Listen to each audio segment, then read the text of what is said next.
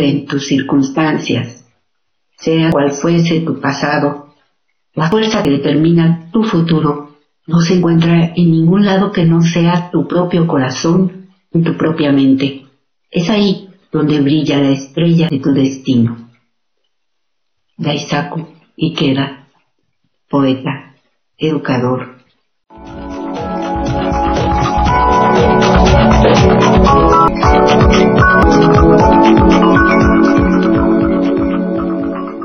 El primer día del año representa el comienzo de la primavera.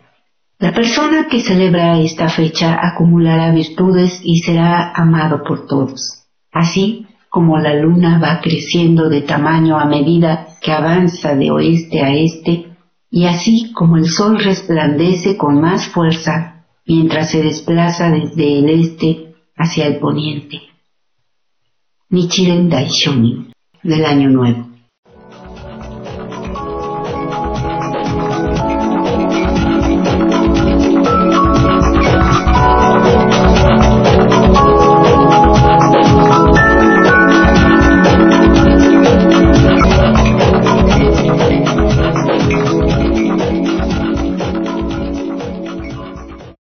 personas comunes, no podemos vernos las pestañas que están tan cerca de los ojos, ni tampoco alcanzamos a ver el cielo a la distancia.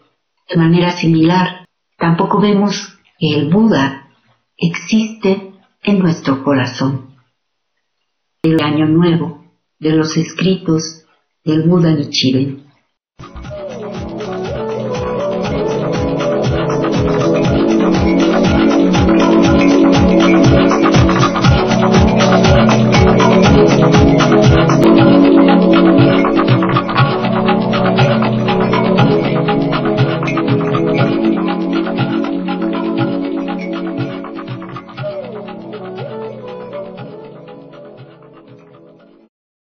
Buenos días, soy Azar Estamos en Del Caos al Cosmos. Hoy es jueves 4 de enero de 2024 y tengo mucho gusto en saludar a todos ustedes. Y aquí nos escuchamos. El neoliberalismo en México comenzó por los banqueros y los dueños de las minas en el sector privado, por los economistas del Banco de México y de Hacienda que desde el inicio ya tenían un panista entre sus dirigentes, Manuel Gómez Morín, y por las escuelas que estos fundaron, el ITAM, el CIDE, el Tecnológico de Monterrey. Como en el resto del mundo, el credo neoliberal es impuesto desde la élite financiera, política y académica. Su letanía es que el Estado no debe regular más que a la policía, y que el mercado libre es en realidad la única libertad. Empieza así un ciclo de despolitización donde el ciudadano no existe y solo es un consumidor y los patrones son lo que más importa en las sociedades.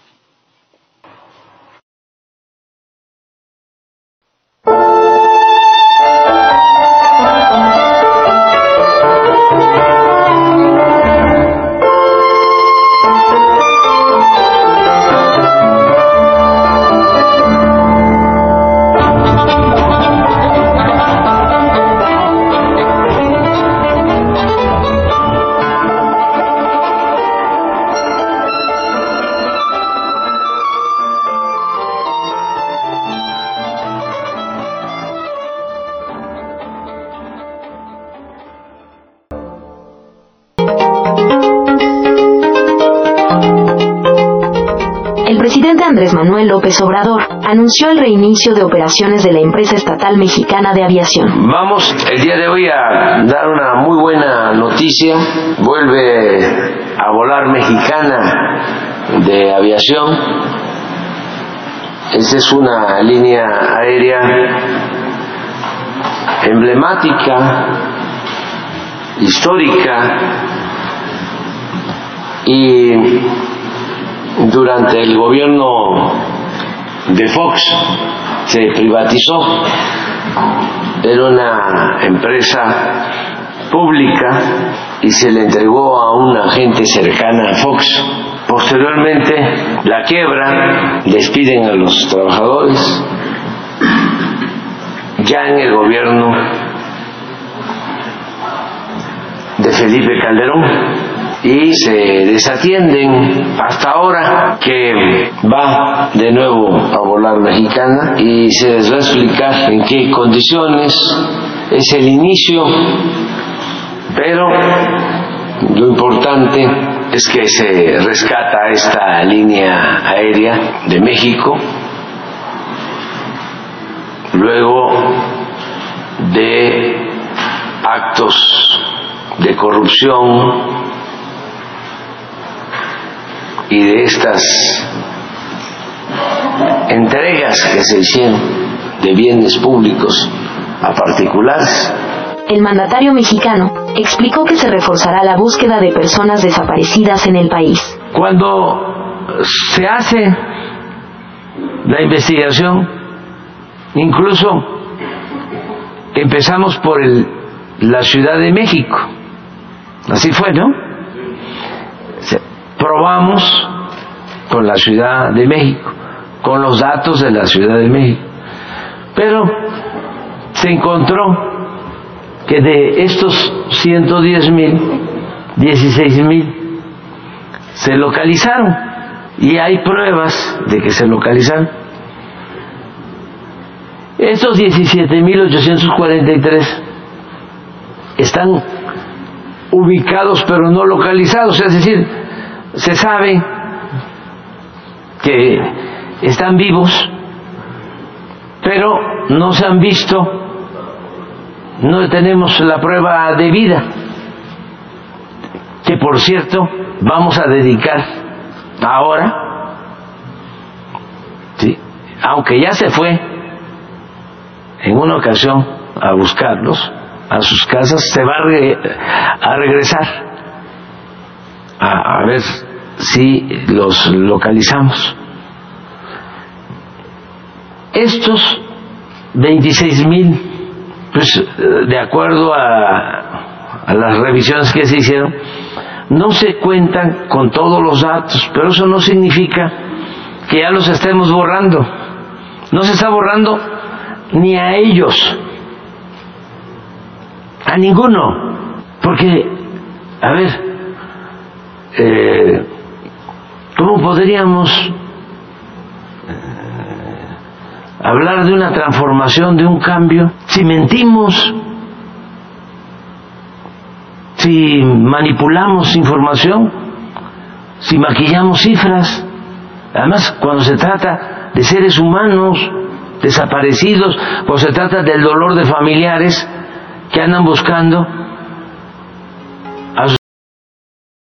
Esta es una parte del resumen que se hace de las conferencias.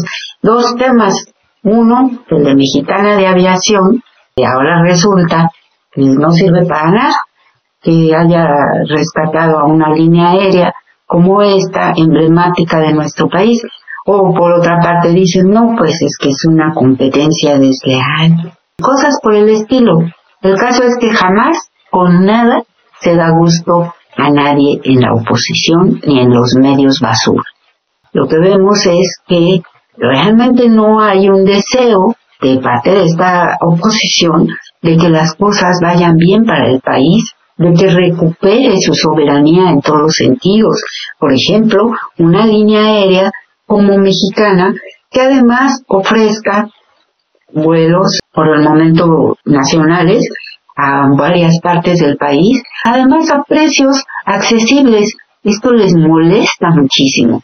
El otro tema, el tema de las desapariciones, y como ustedes deben saber, la persona que estaba ahí, de toda la confianza del presidente, que estaba a cargo, tenía el mando en este sentido para la búsqueda de personas, renunció y se fue a decir a toda la brosa mediática que se pretendía borrar a los desaparecidos, que no se estaba haciendo, y además mintió acerca de las cifras y no habló de los logros que sí se habían tenido.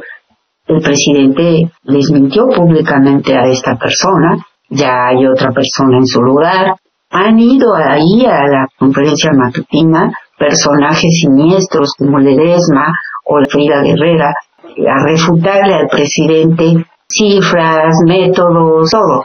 Y resulta que todo eso queda ahí nada más en los dimes y diretes que el presidente, respetando la libertad de expresión, desde mi punto de vista, el libertinaje y la falta de responsabilidad de estas personas, y son solo un ejemplo, porque hay varios así, pero ellos van a ir a la conferencia abusando de la buena fe y pretenden enlodar algo como esto. El presidente lo dice aquí muy claramente, no somos iguales, no estamos mintiendo, no se está borrando a la gente, simplemente se habla de las cifras de aquellos a quienes no se puede identificar y se habla también de una cifra menor y no porque además algunos no se encuentren, no se les va a borrar ni mucho menos, simplemente sí se está avanzando en esto de la mejor manera posible.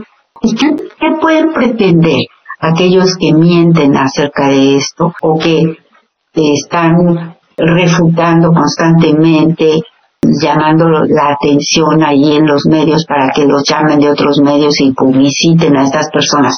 ¿Qué querrán? Bueno, pues a mí lo que se me ocurre es que eso es lo que quieren. Quieren resonancia mediática porque de eso viven y han hecho de la desgracia ajena una forma de vida y hasta un modo de vivir de eso.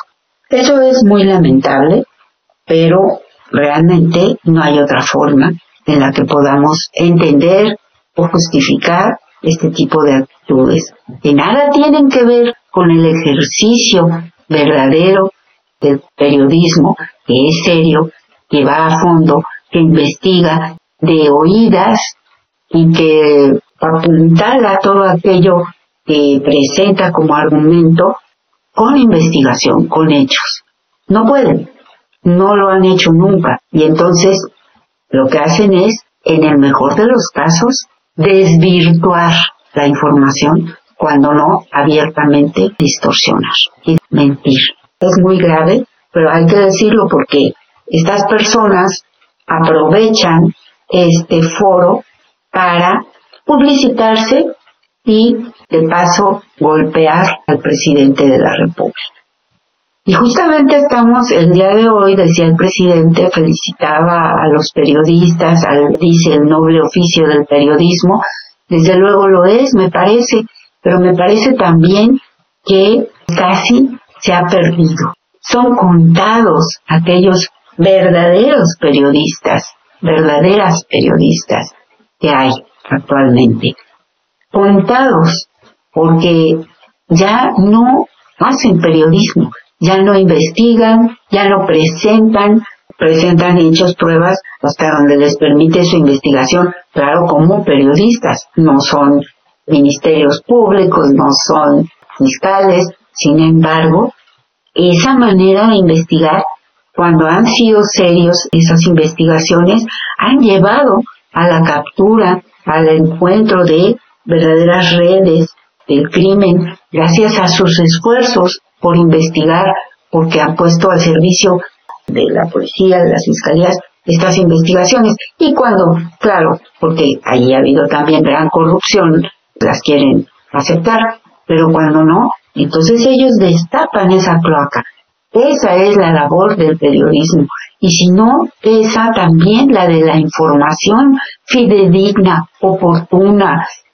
Yo diría que respetuosa, sin estridencia, sin morbo. Eso es difícil, porque casi todos incurren en esa forma nefasta de exacerbar la pena, la desgracia y es detestable. Por eso el presidente les dice, ustedes son mirones profesionales, yo diría son chismosos por antonomasia, porque son los que ven y entonces dicen lo que pasa. Está bien que lo hagan cuando tienen con qué sustentar su dicho, pero hoy en día ya todos se dicen periodistas y todos toman de aquí y de allá y son incapaces de verdaderamente sustentar lo que están diciendo, la información que están dando o puedan con ella de una manera que pueda servirles de entretenimiento durante la hora, dos horas o tres que pasan al día ante algún medio para capturar la atención de la gente.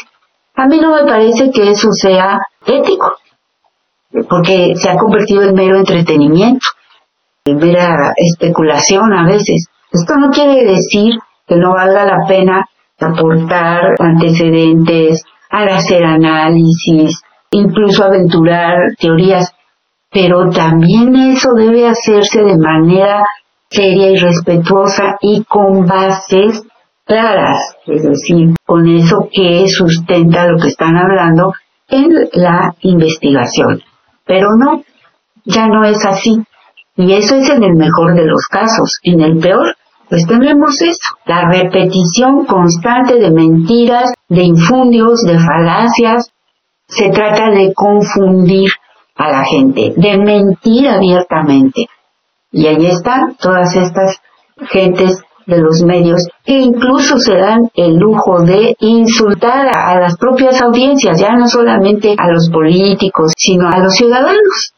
Y hasta los bloquean en los medios si te atreves a decirles algo. Y en fin, a mí me parece que lo único que ponen de manifiesto es su incapacidad, su falta de profesionalismo y su degradación como personas porque ya se han convertido en simples chismosos que no aportan nada. Y por eso había esta cuestión de que si el periodismo es o no periodismo, yo digo, pues el periodismo o es ético o no es periodismo. Cuando falta esto, cuando falta ese ingrediente, ni más ni menos, la ética, porque se pueden equivocar, pero puede haber ese valor civil de reconocer que se cometió un error y decirlo, pero no lo hacen. Se pueden equivocar y rectificar, pero lo que hacen es abiertamente difundir infundios, mentiras, y eso los descalifica totalmente como periodistas. Podrán ser cualquier cosa, incluso comunicólogos, como se dicen algunos. ¿Qué comunican? Mentiras, distorsiones, distracción. Hay un aforismo en el derecho, no precisamente del derecho, pero sí de la ética que dice que no hay ética sin límites, hay que poner límites siempre. Los límites en el periodismo son esos que manda la ética. En el derecho igual. El ejercicio del derecho sin ética no es eso llámenle como quieran, pero nada tiene que ver con la justicia, aunque esté incluso apuntalado en las leyes. Pero ¿qué son las leyes si no la hechura de los propios seres humanos? Entonces el jurista está ahí para aplicar la ley, para interpretarla en el mejor sentido a favor de la gente no de las instituciones, no de aquello que conviene al que ejerce la ley en turno, es a favor de la justicia.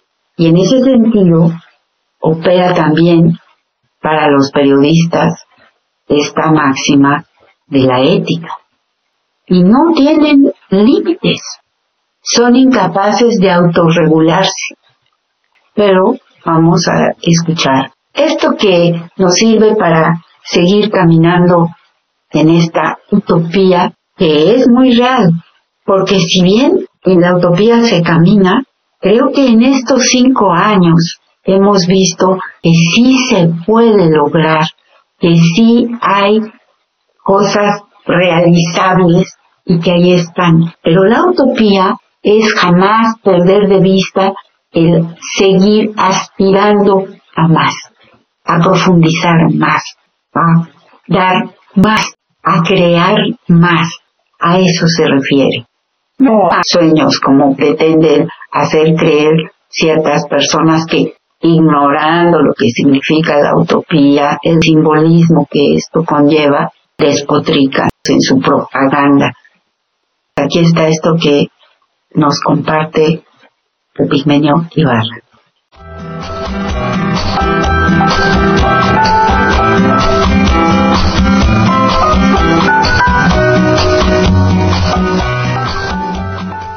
¿Para qué sirve la utopía?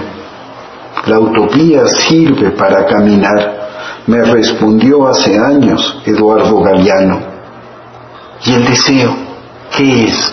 ¿Para qué sirve?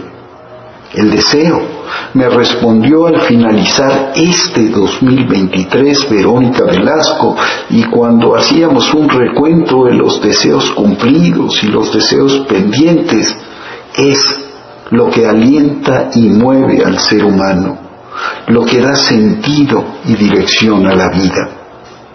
Desde el bautizo de fuego que recibimos los estudiantes de mi generación por los rumbos de San Cosme aquel jueves de Corpus de junio de 1971, comencé a pensar en una utopía, un México liberado del PRI nació en mí entonces el ardiente deseo de hacerla realidad, lo que me movió a sumarme a la lucha en la que para lograrlo se empeñaban muchas y muchos mexicanos.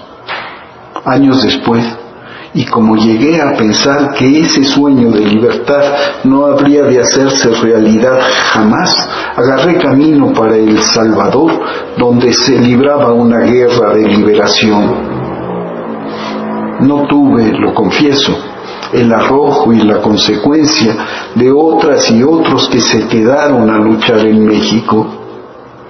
Casi doce años después volví a mi patria.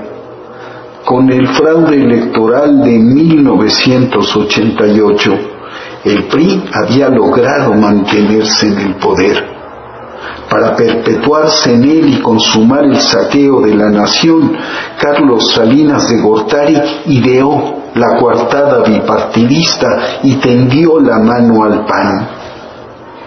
Cómplices desde entonces, ambos partidos sumieron a nuestro país en la oscura noche del neoliberalismo con el engaño de la alternancia democrática, Vicente Fox atrajo a una masa de incautos a los que traicionó y luego con Felipe Calderón, quien sentó a su lado, a su diestra, al crimen organizado con Genaro García Luna y desató la masacre, perpetraron los panistas el fraude electoral del 2006 ni con todo el apoyo de la oligarquía, ni con todos los medios de comunicación a su servicio, pudieron sin embargo el PRI y el PAN, pese a que le compraron la presidencia a Enrique Peña Nieto, contener el ascenso de un amplio movimiento social que en el 2018 los expulsó del poder. Faltan hoy solo nueve meses para que Andrés Manuel López Obrador, el primer presidente que representa a ese movimiento, termine su mandato. Ni una sola de las profecías apocalípticas, de las obsesiones mórbidas de la derecha conservadora se cumplieron. No se instauró una dictadura comunista en nuestro país la economía no colapsó, el peso no se hundió, no cambió el desempleo ni se fueron a la ruina las empresas.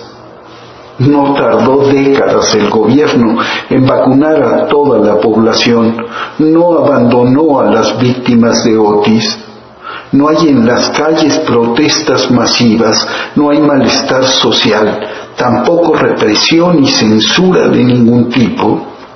México es hoy una democracia reconocida y respetada en el mundo, capaz de lidiar con dignidad, firmeza y éxito, tanto con Trump como con Biden. El ardiente deseo de libertad y democracia, el de tener un gobierno austero que actúa movido por el principio de que por el bien de todos, primero los pobres, y un presidente infatigable que recorre todo el país y que sin eludir la confrontación respeta a los otros poderes del Estado, se ha cumplido a cabalidad como se ha cumplido el deseo ardiente de justicia social al elevar significativamente los salarios mínimos y al reducir la brecha de la insultante desigualdad social gracias a los beneficios de los programas sociales que hoy llegan a 30 de los 35 millones de hogares que hay en México. Pendientes quedan aún muchos deseos Motivos sobran para caminar, para vivir, para luchar. Que la paz es producto de la justicia y no del uso de esa fuerza que pregonan las y los mismos que desataron el infierno es algo que jamás debemos olvidar. Hemos comenzado a conquistar, a construir la utopía Falta que de nuevo en las urnas se exprese el deseo ardiente y mayoritario de seguir transformando en libertad pacífica, democrática y radicalmente a México.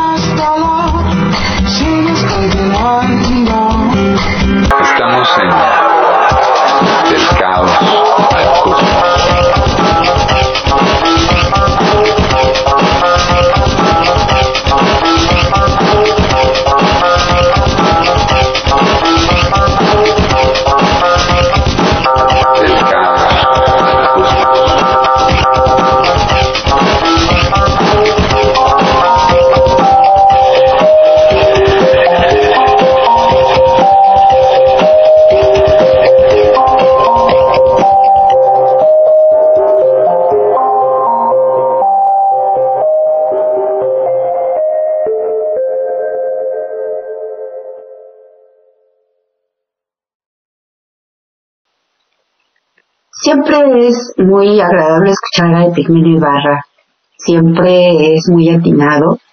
Y él, él es un ejemplo de un periodista. En su carrera profesional ha hecho de todo, también es productor y otras cosas, pero ante todo me parece que él es un periodista. Y nos recuerda la importancia de seguir caminando en esta utopía de la cual ya hemos visto muchos frutos en esta cuarta transformación. Y en este lapso que hemos podido compartir en lo personal, para mí es un honor haber compartido estos años con el presidente López Obrador. Y creo que hemos hecho historia juntos, sintámonos felices y continuemos con la cuarta transformación. Lo que me da gusto es que el presidente, claro que me da tristeza que ya no estará tan cerca de nosotros, pero él tiene todo el derecho del mundo a un merecido descanso de la política, del trabajo tan intenso que ha realizado y de estar un poco más con su familia y haciendo lo que le gusta disfrutando de la naturaleza y de la escritura y la lectura, que eso es lo que hará, ha dicho.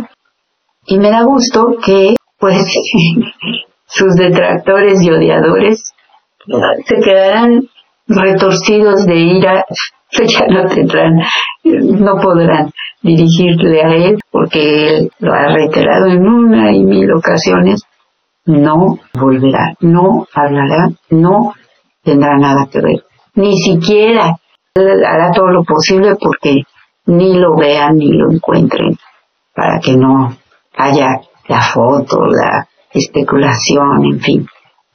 Y en cambio tendremos una nueva etapa en esta cuarta transformación con la doctora Claudia Scheinbaum, estoy segura de ello, una mujer, una científica una humanista y esperemos que quienes están hoy, los jóvenes y la gente madura también, que está en esta cuarta transformación, educándose en el arte de la política, tomen las riendas del país, se sumen a esta cuarta transformación, tomen parte de la administración pública, porque como les dijo el propio Rubén Blades, es que si ustedes no forman parte, entonces no se quejen tanto porque hay que involucrarse.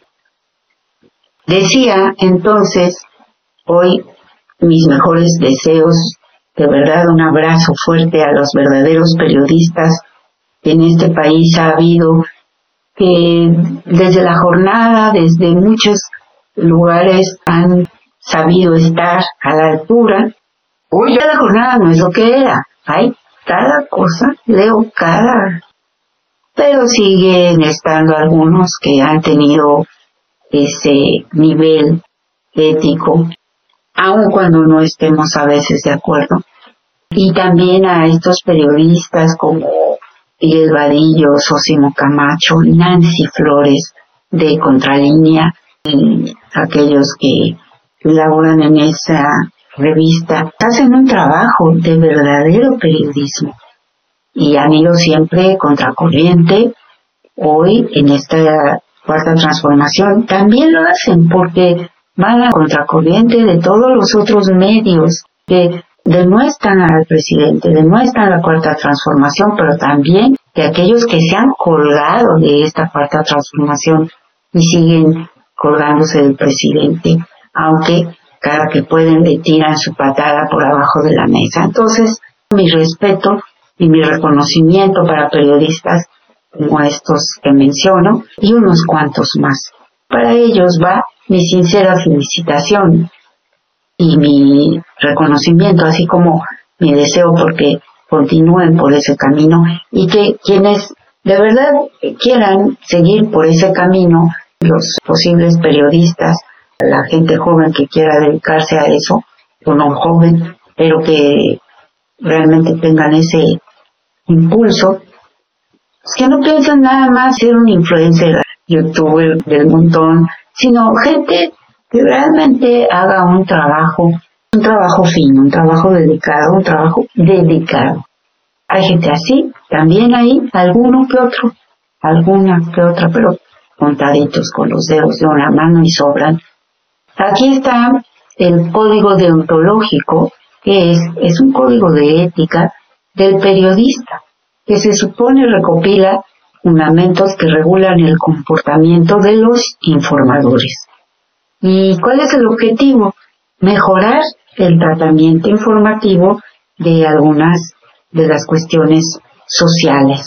Se supone que este código lo que deben respetar quienes se apegan a este código deontológico es la verdad.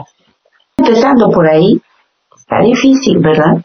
Estar abierto a la investigación de los hechos. Perseguir la objetividad, aunque se sepa inaccesible. Es difícil, la verdad, la objetividad. Nancy Flores es una mujer muy honesta, una periodista muy profesional ella lo ha dicho. Yo procuro ser objetiva, pero no niego lo que ella tiene como premisa. Ella tiene una visión de la vida del mundo, indudablemente de izquierda, y como ella dice, yo trato de ser objetiva, pero es a veces muy difícil esa objetividad como tal. Por eso aquí dice, perseguir la objetividad, aunque se sepa inaccesible. Pero esa es una de las premisas de este código. Contrastar los datos con cuantas fuentes periodísticas sean precisas. Hoy es cada vez más difícil esto porque cuántas hay. Ya todo el mundo acudiendo a las redes. Miren, yo por ejemplo, yo no soy periodista, pero desde el momento en que estoy aquí con ustedes hablando, estoy haciendo una cierta labor de comunicación, de información. Entonces tengo que tener el respeto por mí misma, primero, de no incurrir en deformar la información, de no deformar los pensamientos de la gente y buscar en diferentes fuentes para no equivocarme y dar como buena un fake news, por ejemplo, por más estridente que sea. Eso es una premisa, pero es un cuidado. Además, también hay que saber buscar, porque eso es lo que les pasa a muchos. Como son flojos, es como esa señora, ¿no? Que plagió su informe, que no es mi tesis. Porque es gente mentalmente floja, intelectualmente muy limitada y sin ninguna ética. Entonces, se hace fácil lo primero que ven, ¿no? Entonces, eh, también hay que diferenciar con claridad entre información y opinión. Y eso también cada vez es más difícil porque hay siempre por delante la impresión, la opinión del que está hablando. Enfrentar cuando existan las diferentes versiones sobre un hecho, porque puede haber varias versiones y entonces uno tiene que confrontar estas versiones, sobre todo cuando se tratan de noticiarios, de programas en los que se está informando de noticias, de lo que por ejemplo aconteció a raíz del huracán Otis, cómo realmente está la gente, qué está pasando ahí. Es un trabajo exhaustivo el que se debe realizar realmente. El nivel, la situación actual de los medios, de las redes sociales y todo esto que hay para informarse, ya han influido mucho en lo que representa este código deontológico. Ha tenido que establecerse ciertas modificaciones, especificaciones, el terrorismo, las catástrofes naturales, la violencia de género, y que esto, por ejemplo, estas cosas nuevas que han surgido, también este es un tema muy delicado y profundo de esta nueva forma de hablar y de identificar las cosas y que yo, desde mi punto de vista, quiero dar sustento a lo que estoy diciendo, tienen también que ver con algunas personas que titubean a la hora de definirse a favor o en contra de la izquierda porque se ha abusado de ciertos temas que a mucha gente no le acaban de convencer. Y a mí me parece que es de vital importancia y que tiene que ver con la ética hablar con toda claridad de este punto, ir a profundidad para que esto se hable y se aborde de la manera mejor y más correcta en la izquierda y no siga siendo el motivo por el cual, por ejemplo, en Francia sucedió que muchos le dieron la espalda a la izquierda, porque ciertos temas han sido la bandera de la derecha con la que mucha gente ha estado de acuerdo. Y aunque no están de acuerdo en realidad con el pensamiento de derecha, van hacia allí porque sienten que están siendo en cierta forma traicionados por la izquierda. Y ese es un punto muy fino. Y a mí me gustaría abordarlo, como les digo, de la manera más precisa posible. Y desde luego, llevará mi propia opinión también, pero quiero exponer el pensamiento completo para que cada quien saque sus conclusiones. Decía entonces acerca de este código deontológico, de estos hechos frecuentes que hoy pululan han sido quienes han propiciado que aparezcan más recomendaciones, manifiestos, códigos éticos del periodismo que se refieren a aspectos y temas informativos más concretos. Y entonces, no se incide tanto en las normas éticas, para lo que ya están otros códigos, sino aspectos más específicos y concretos del mismo y nuevos tópicos y retos sociales. Si ustedes observan esto, parece ser un tanto ambiguo, porque a veces así es esto, así es la vida, es un poco ambigua. Y entonces tenemos que escarbar y rescatar aquello en lo que podamos concretizar. Ahora, ¿cuál sería la ventaja de un código deontológico en el periodismo? Esto implica un reconocimiento público por parte de los propios periodistas de que su actividad conlleva una dimensión ética, una responsabilidad. Y el periodista puede cumplir o no ese conjunto de valores y obligaciones morales recogido en los códigos, pero no pueden alegar su desconocimiento. El código crea una conciencia moral colectiva en la profesión. Es decir, podrá no ser una norma como tal, es decir, una normatividad que obligue, coercitiva, que diga si cumplen esto, les va a pasar esto. No, que yo creo, esa es mi opinión personal, que sí debería de haber, como en algún momento lo hubo, pero en fin. Pero también estoy de acuerdo con lo que aquí dice.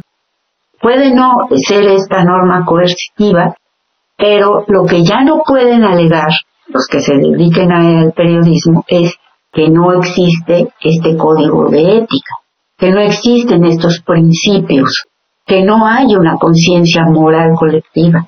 Ese es un punto importante porque aquí a lo que se está apelando es a la conciencia individual, a que se autolimiten, a que no mientan, a que tengan vergüenza, el código cumple pues la función de proporcionar información ética a los periodistas en el desempeño de su actividad diaria para ayudarles a decidir sobre las formas, sobre la forma más correcta de proceder en cuanto a la información, en cuanto a cómo la manejan. Pero vemos que esto está totalmente largo en la inmensa mayoría de los medios, sobre todo los privados en todas las estaciones de radio. Es una verdadera porquería.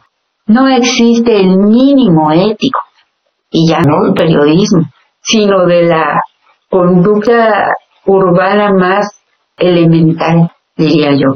Los códigos deontológicos representan una garantía para la libertad de acción del periodista porque le permiten defender sus criterios frente a las presiones externas. El poder y la influencia social de los medios provocan el deseo de control de la información desde ámbitos como el político o el económico. En este sentido, los códigos protegen y avalan la actuación individual del periodista frente a este tipo de presiones.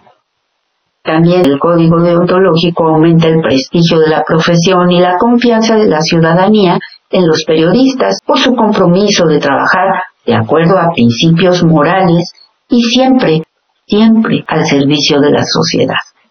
Así pues, esta existencia del código ontológico y la puesta en práctica del mismo, lo que ha hecho ha sido suscitar un debate interno en la profesión, porque obliga a que los propios periodistas hagan una revisión periódica de los contenidos de acuerdo con la evolución de los problemas éticos y esto puede ayudar a que los propios periodistas continúen aprendiendo y a que esto dé como resultado un crecimiento en el patrimonio moral de la profesión. Entonces, esto es el código deontológico y a muy grandes rasgos, esto que les mencioné de respetar la verdad, investigar los hechos, perseguir la objetividad, contrastar datos, diferenciar entre información y opinión y enfrentar, confrontar las diversas versiones de un mismo hecho. Yo creo que es muy claro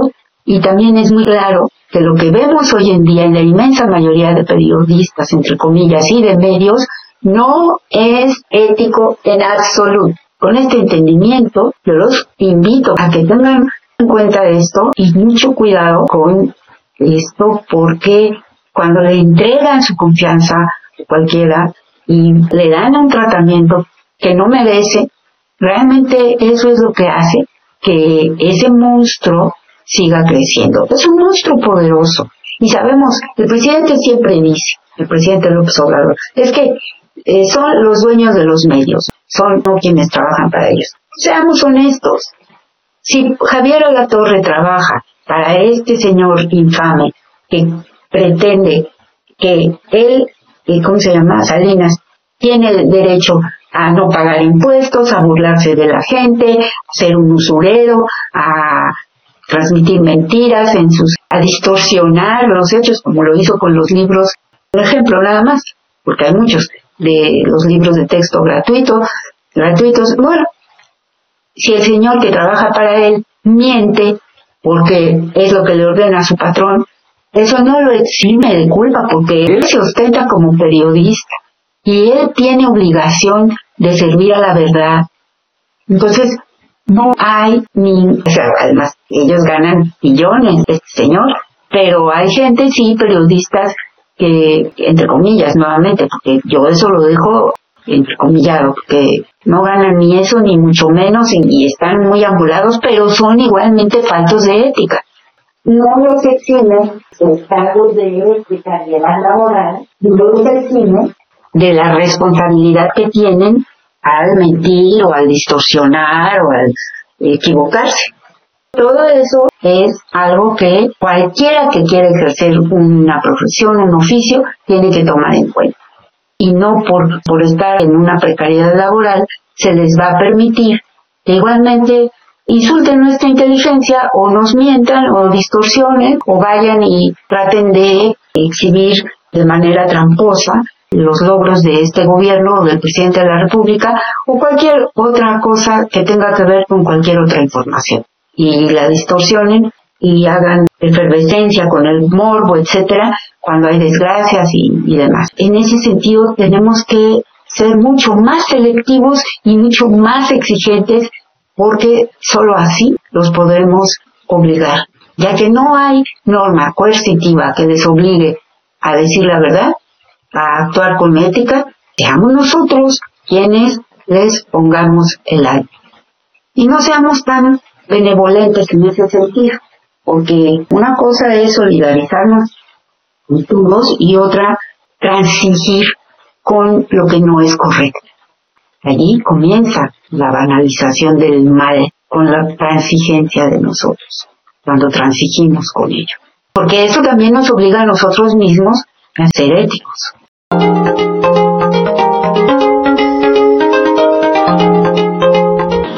El presidente Andrés Manuel López Obrador inauguró en Huehuetoca, Estado de México, la bodega más grande del país con el propósito de almacenar todos los medicamentos necesarios para la población mexicana. Vamos a presentar el día de hoy lo de la gran farmacia, la mega farmacia para el bienestar. Es eh, posiblemente la farmacia más grande del mundo subrayo, posiblemente les queda a ustedes la tarea de indagar. El Universal estaba muy interesado en eso, reforma, y van a tener materia de investigación. Sí, es una farmacia muy grande, además de tratarse de casi 50 hectáreas de espacio son nueve hectáreas techadas. Estaríamos hablando como nueve, son 90 mil metros cuadrados techados. Sería como unos seis, siete zócalos techados. Pero la farmacia, como 5.500 metros cuadrados techados. Es muy grande. Porque el resto va a cenar todos los medicamentos. Si en una clínica cercana a donde se necesita el medicamento, se tiene. No le hace que lo tenga el ISTE o lo tenga el Seguro Social, quien lo tenga. ¿Para qué de 24, cuando mucho, 48 horas, esté el medicamento entregado al paciente? Ese es el propósito. Ahora, si ya se buscó entre las instituciones y no hay ese medicamento cercano, sino solo aquí, en la farmacia donde no van a faltar los medicamentos. Desde aquí, en tres horas, primero se hace el cruce, se hace la investigación, nada más tres horas, porque aquí se va a trabajar las 24 horas y los 7 días de la semana. Es decir, día y noche, todos los turnos. Y en tres horas se va a hacer la investigación vamos a decir, al interior del mismo sector salud. Pero ya se llegó a la conclusión de que no está el medicamento, entonces a las tres horas sale de aquí ese medicamento. Por tierra o al aeropuerto Felipe Ángeles para que por avión llegue donde se necesita el medicamento. Este es un gran logro, esta enorme farmacia donde se van a concentrar todos los medicamentos y se está haciendo un gran esfuerzo porque haya una respuesta adecuada. Esperemos que con la marcha esto funcione como debe de ser y se dé respuesta a las necesidades de la gente. Nunca antes se había hecho algo así, nunca.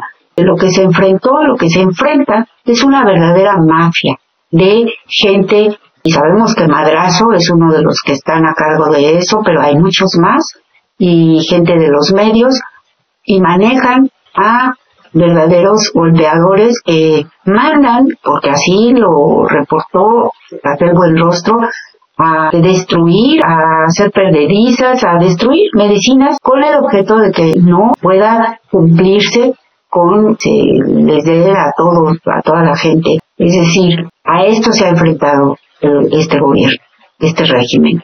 Y sin embargo, se sigue haciendo lo posible para que no falten las medicinas. También se cree, se tiene una idea romántica de cómo es aquí en Estados Unidos y si cuentas con un seguro, que es caro, tienes casi asegurada tu medicina.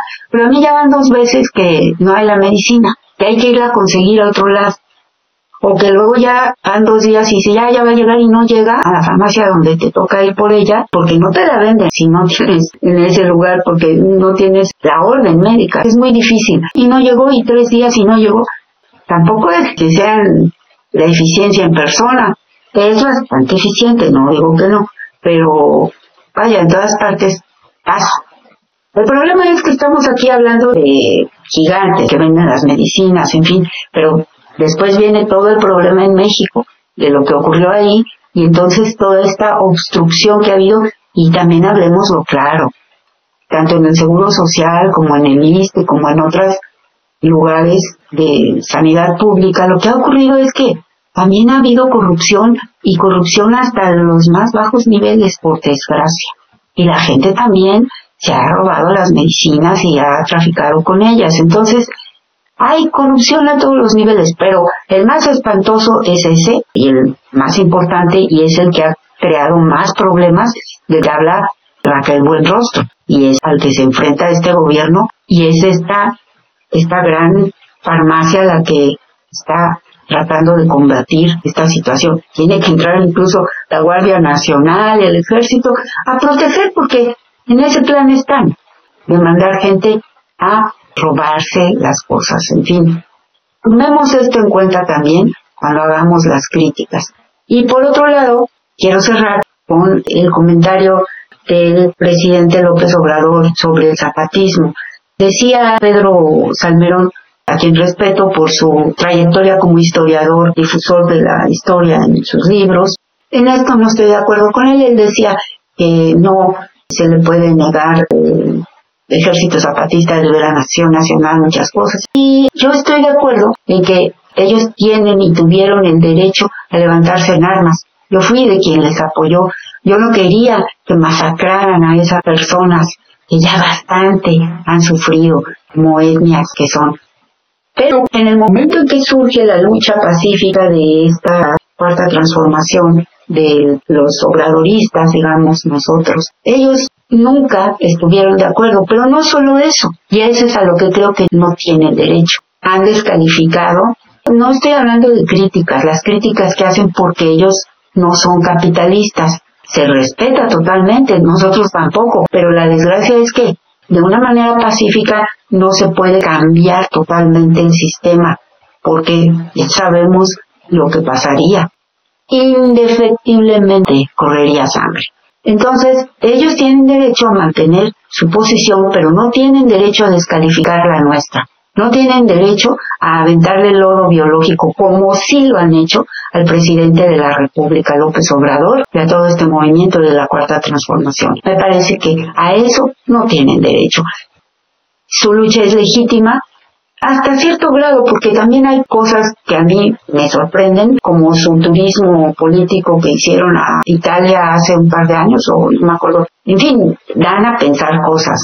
¿Quién está también financiando todo eso? Pero, en fin, ese no es el tema. Mis respetos, pero rechazo abiertamente la basura que ellos han expresado acerca de nuestro movimiento y del presidente de la República. Y es una lástima porque si bien dicen que ellos han logrado con la forma de autonomía muchas cosas en su terreno, es plausible, mucho gusto por ellos, no han logrado que esto se extienda a otras comunidades indígenas. Incluso están en pleito con ellas. Eso nada más son los hechos, ahí están. Algo no ha funcionado, lamentablemente. Una cosa que ellos deberían revisar es su rencor tan profundo, porque ya parece que no buscan quién se las hizo, sino quién se las pague, y la otra, su inmensa soberbia. Yo creo que eso no ayuda en nada a nadie, a ninguna lucha. Quiero cerrar hoy recordando a mi maestro, el doctor Daisaku Ikeda, el filósofo, poeta, educador, de quien siempre traigo textos aquí.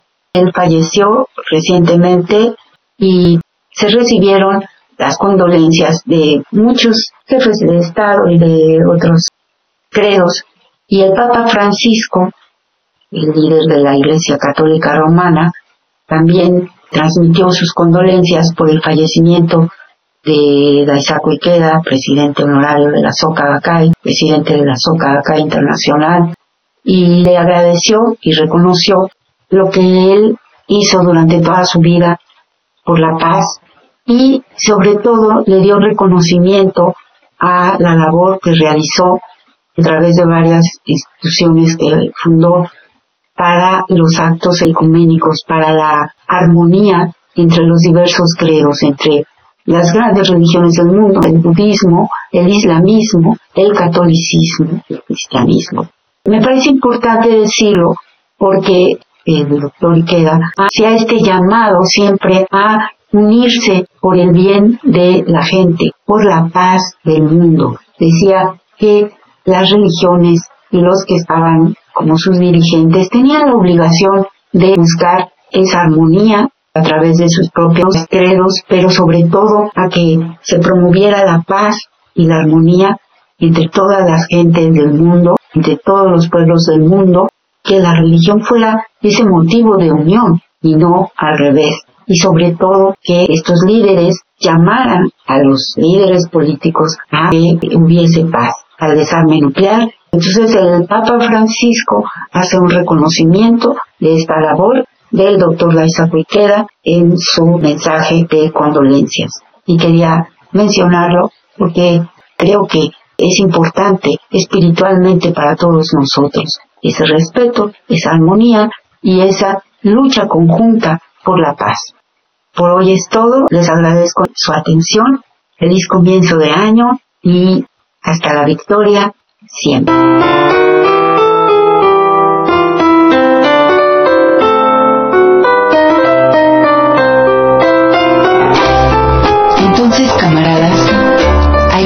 solucionar ahora. Pero apúrense porque